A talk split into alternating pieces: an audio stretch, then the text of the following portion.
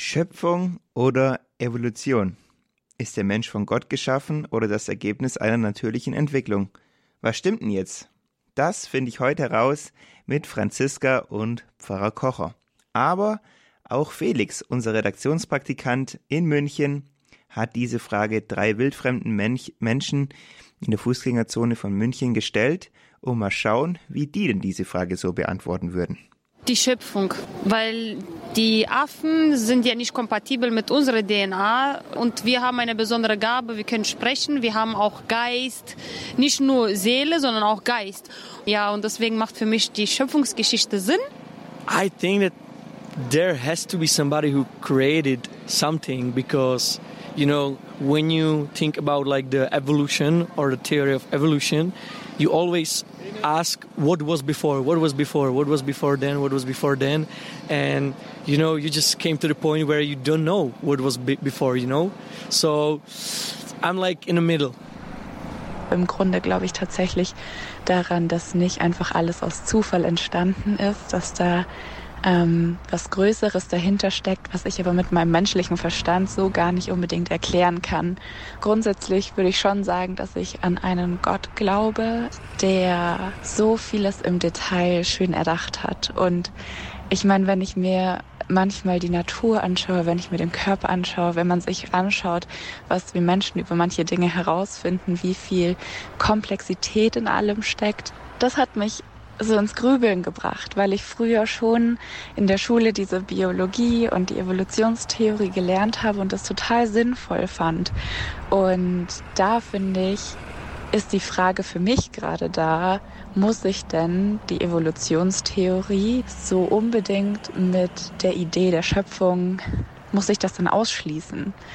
Und ich glaube gar nicht so sehr, dass es sich ausschließt, aber ich bin da trotzdem noch in meinem Prozess der Erkenntnis. Radio Horeb Talita Kum, die Sendung für Teens. Mein Name ist Timo. Das waren gerade drei Personen, die die Frage gestellt bekommen haben, Schöpfung oder Evolution, was stimmt denn jetzt? Äh, wer nicht ganz so gut im Englisch ist, der die zweite Person hat so ein bisschen gesagt, dass er sich halt gefragt hat immer, was kommt denn davor und damals und davor und davor und vor dem Urknall und so weiter und dass er das deshalb ein bisschen schwierig findet zu sagen, ähm, es gab nur die Evolution, es muss ja irgendwann mal einen Anfang gehabt haben. Und wir sprechen gleich mit der Franziska über dieses Thema, wie sie das denn sieht. Aber davor habe ich noch einen ganz guten Song für euch und zwar Joyful von Dante Bau. Said I woke up to the summer shining through.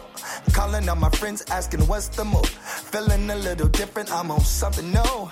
Today, today.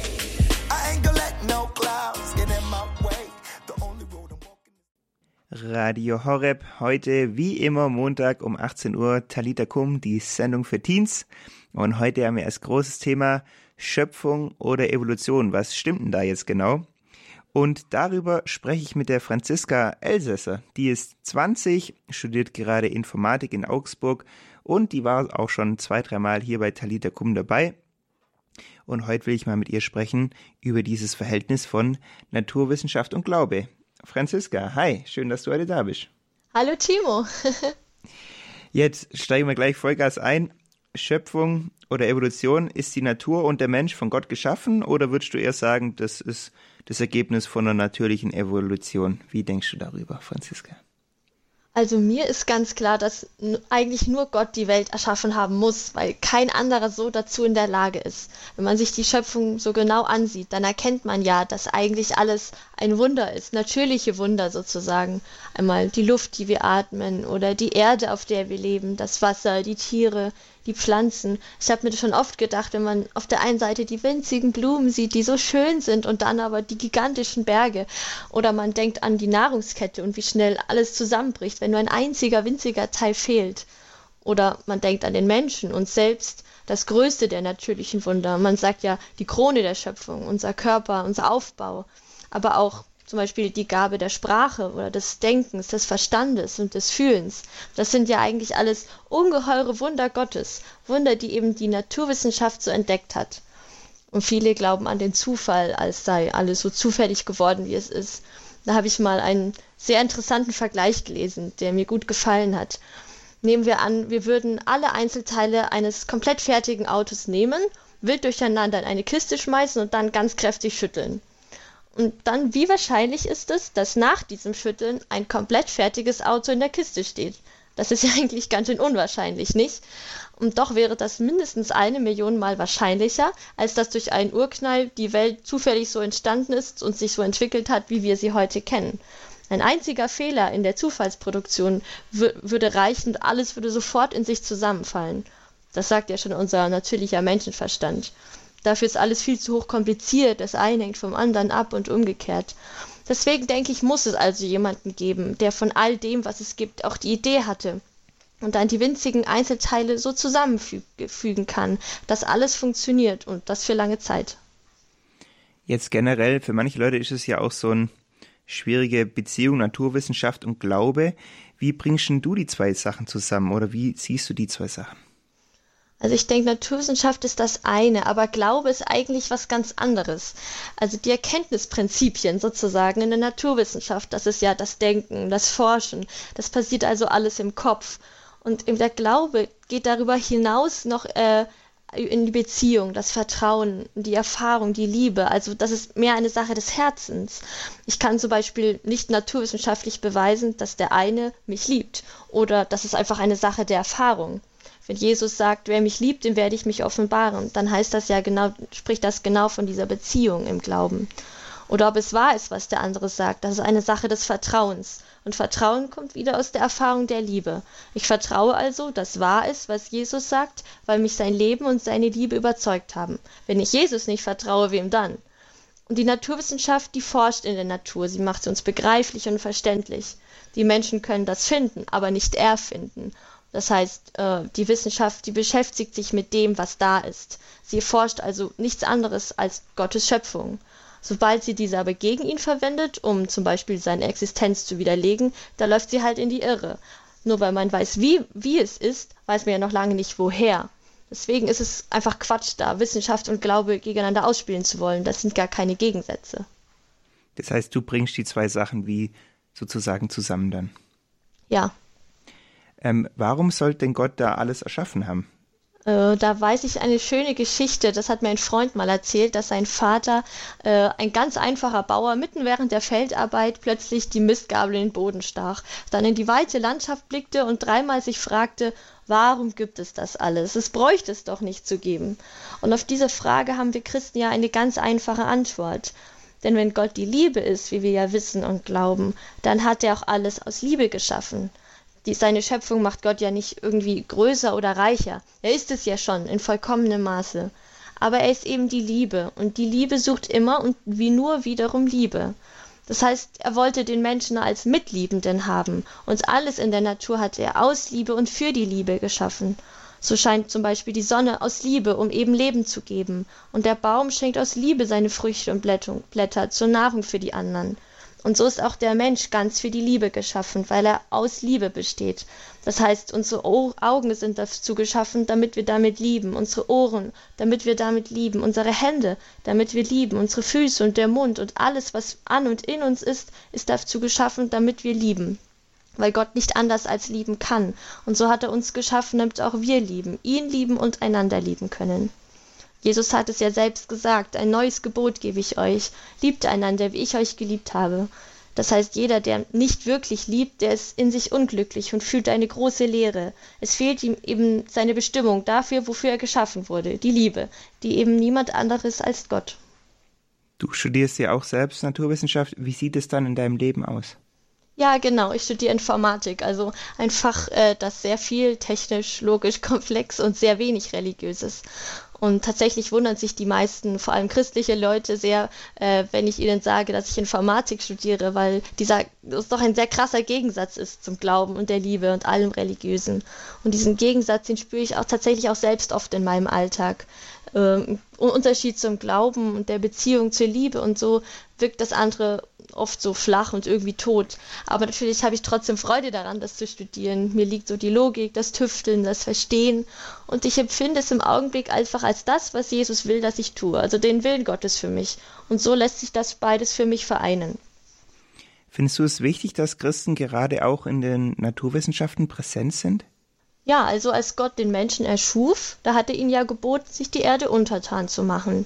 Das heißt, wenn wir irgendwas naturwissenschaftlich studieren, wie Informatik oder auch ein Handwerk ausüben, äh, wie Kochen, Schneidern oder auch irgendeinen anderen Beruf, dann machen wir eigentlich genau das. Wir machen uns die Erde untertan. Deswegen, ich denke, ich denke, es ist gut und wichtig, sich mit dem zu beschäftigen, was uns umgibt. Und Gott will ja auch, dass wir uns mit dem auseinandersetzen, was er gemacht hat. Und dass wir entdecken, wie wunderbar er alles gestaltet hat. Deswegen braucht man als Christ also nicht glauben, man dürfe nur irgendwie was Theolo Theologisches oder Soziales machen. Nein, ich denke, äh, ich finde es sehr gut, wenn Christen auch in Naturwissenschaften präsent sind. In ihnen widerspricht ja die Naturwissenschaft nicht dem Glauben, wie vielleicht bei anderen, sondern ergänzt ihn vielmehr um konkrete Entdeckungen in der Schöpfung Gottes. Ja, voll die guten Punkte schon mal von dir. Wir hören jetzt gleich den Song Dann auch ich von Alive Worship. Da geht es auch so um das Thema Schöpfung und gleich reden wir nochmal mit dir und hören auch ein paar Gedanken zu dem Thema vom Pfarrer Kocher. Bis gleich und wir hören jetzt dann auch ich.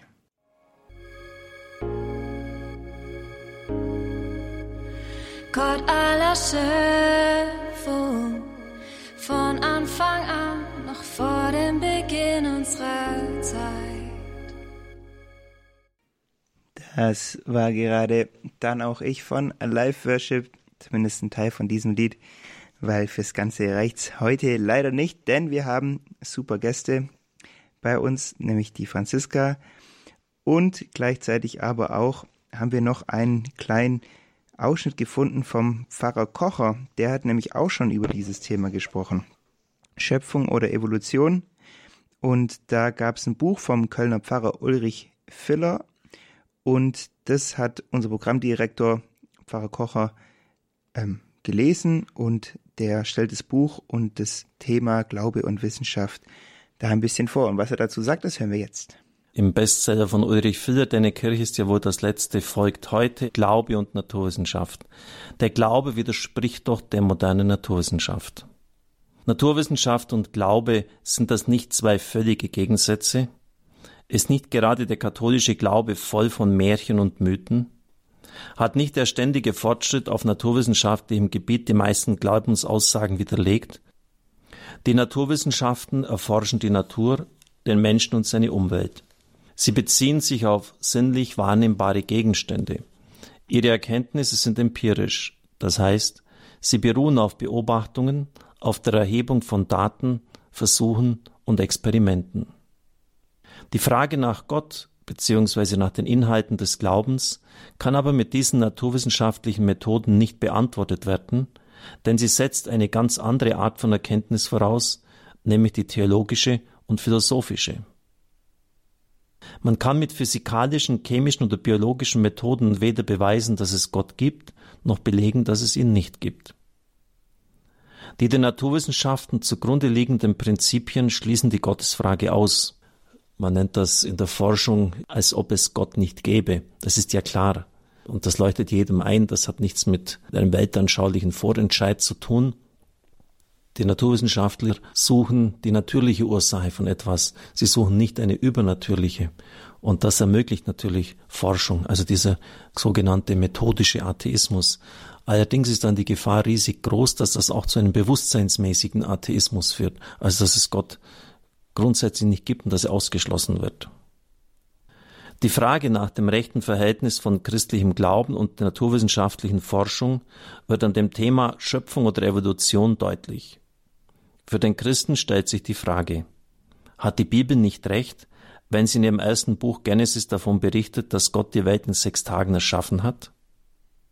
Wie kann man den Schöpfungsbericht mit der heute vorherrschenden Evolutionstheorie, nach der sich Populationen von Lebeweisen von Generation zu Generation durch Mutation und Selektion verändern, vereinbaren?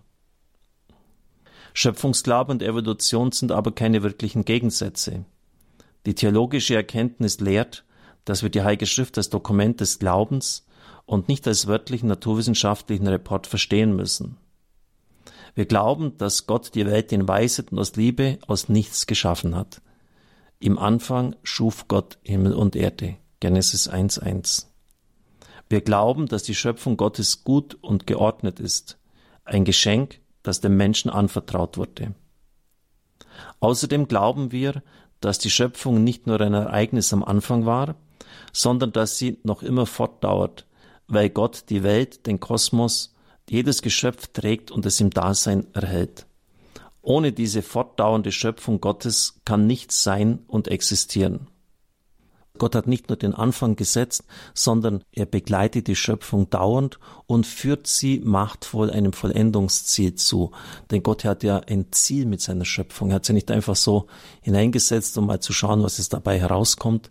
Er möchte ja damit etwas erreichen. Mit diesem christlichen Schöpfungsglauben, so Ulrich Filler, ist die Evolutionstheorie zu vereinbaren. Gott kann eine Welt geschaffen haben, welche die Fähigkeit besitzt, sich zu verändern und sich nach natürlichen Ursachen zu entwickeln.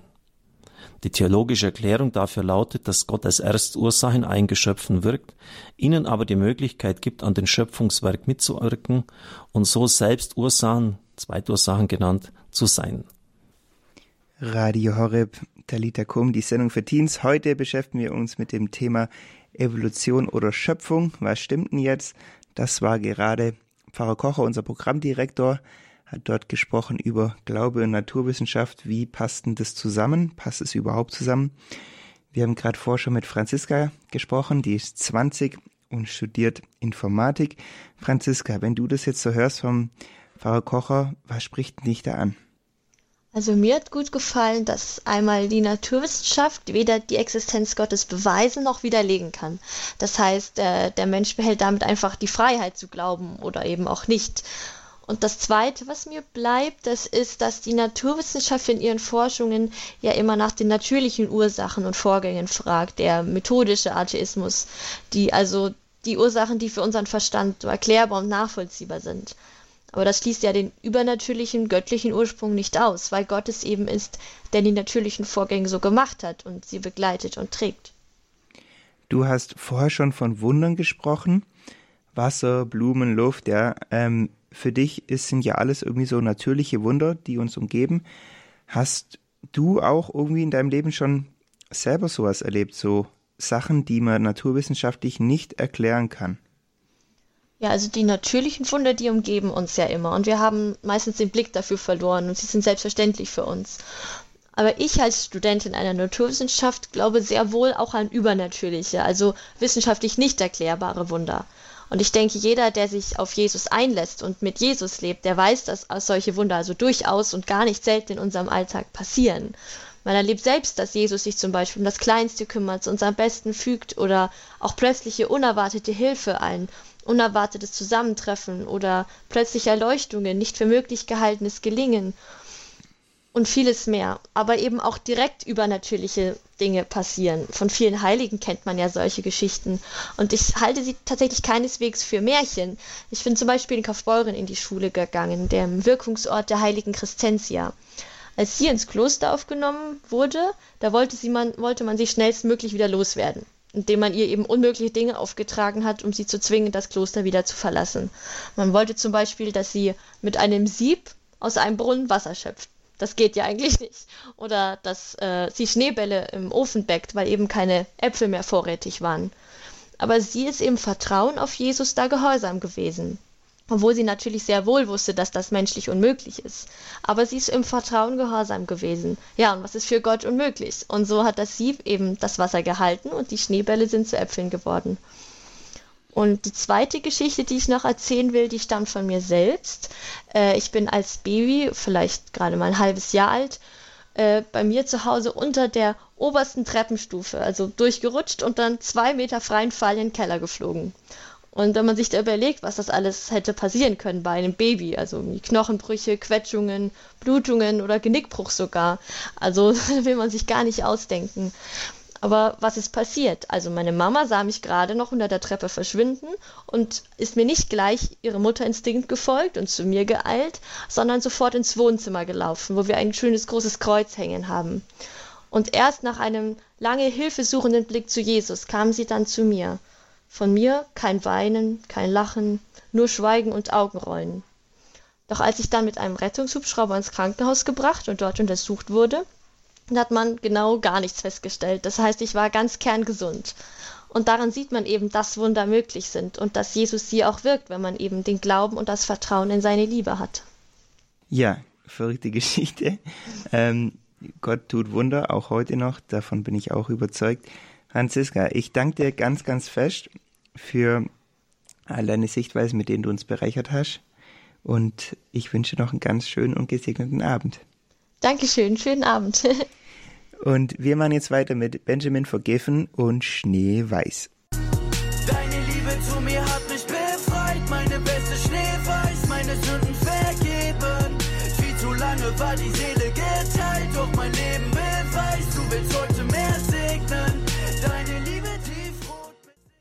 Der Liederkum, die Sendung für Teens. Mein Name ist Timo und ich verabschiede mich bei euch